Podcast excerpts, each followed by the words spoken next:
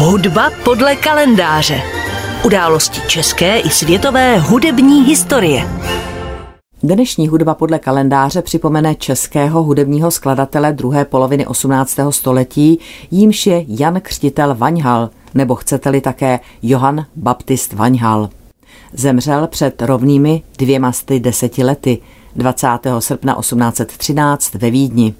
Jan Křtitel Vaňhal se narodil 12. května 1739 v Nechanicích v rodině koláře Jana Vaňhala a hudební nadání projevoval už od útlého dětství. První hudební vzdělání mu poskytl vesnický učitel a varhaník Kozák v Maršově a poté se Vaňhal vzdělával pod vedením nechanického učitele Antonína Erbana ve hře na housle, klavír, varhany i zpěvu. V 18 letech nastoupil Vaňhal jako varhaník do zámeckého kostela v Opočně a později se stal varhaníkem a ředitelem kůru v Něčevsi. V roce 1760 se o něm a jeho hudebnických schopnostech doslechla majitelka panství Nechanice hraběnka Šavgočová a pozvala jej do Vídně, kde mu umožnila studium u předních hudebních pedagogů té doby. Například kompozici jej učil Karl Dieters von Dietersdorf. Vaňhal se pak během pěti následujících let stal jedním ze známých hudebníků Vídně. Získal si oblibu ve šlechtických kruzích a dokonce se mu podařilo vykoupit se z podanství. V roce 1769 odjel Jan Křítel Vaňhal díky velkorysosti barona Rýše na dvouletý studijní pobyt do Itálie. Tady v Benátkách se poznal s Kristofem Willibaldem Glukem. A v Itálii také přišly první větší úspěchy. V Římě skomponoval dvě opery na libreta Pietra Metastasia, Il Trionfo di Clelia a Demofonte, které tam byly také úspěšně provedeny.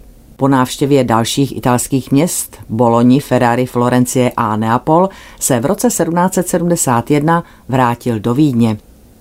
Po návratu mu baron Ríč vyjednal místo kapelníka v Drážďanech. Vaňhal však nabídku odmítl – Zápasil v té době s duševní poruchou a psychickou rovnováhu poté hledal mimo jiné na stacích hraběte Edédiho ve Varaždíně, jež dnes leží na území Chorvatska. Pro Varaždín skomponoval oratorium Umučení páně. Do Vídně se znovu vrátil až roku 1780. Získal si pak proslulost jako symfonik i jako skladatel chrámové a komorní hudby – Stal se také členem prestižního smyčcového kvarteta, které hrálo ve složení Karl Dieters von Dietersdorf první housle, Josef Haydn druhé housle, Wolfgang Amadeus Mozart viola a Vaňhal violončelo. V závěru svého života Jan Křtitel Vaňhal vyučoval hudbě a stal se vyhledávaným klavírním pedagogem. Jeho klavírní skladby ostatně patří dodnes mezi dobrý pedagogický materiál – Dále komponoval, avšak jeho dílo bylo zastíněno díly slavnějších spoluhráčů z kvarteta. Některé jeho práce byly těmto slavnějším kolegům ostatně také připisovány. Vaňhal tak trpěl pocity méněcenosti a také se dostavily další návaly jeho duševní choroby, ve kterých řadu svých prací zničil. Zemřel ve Vídni 20. srpna 1813.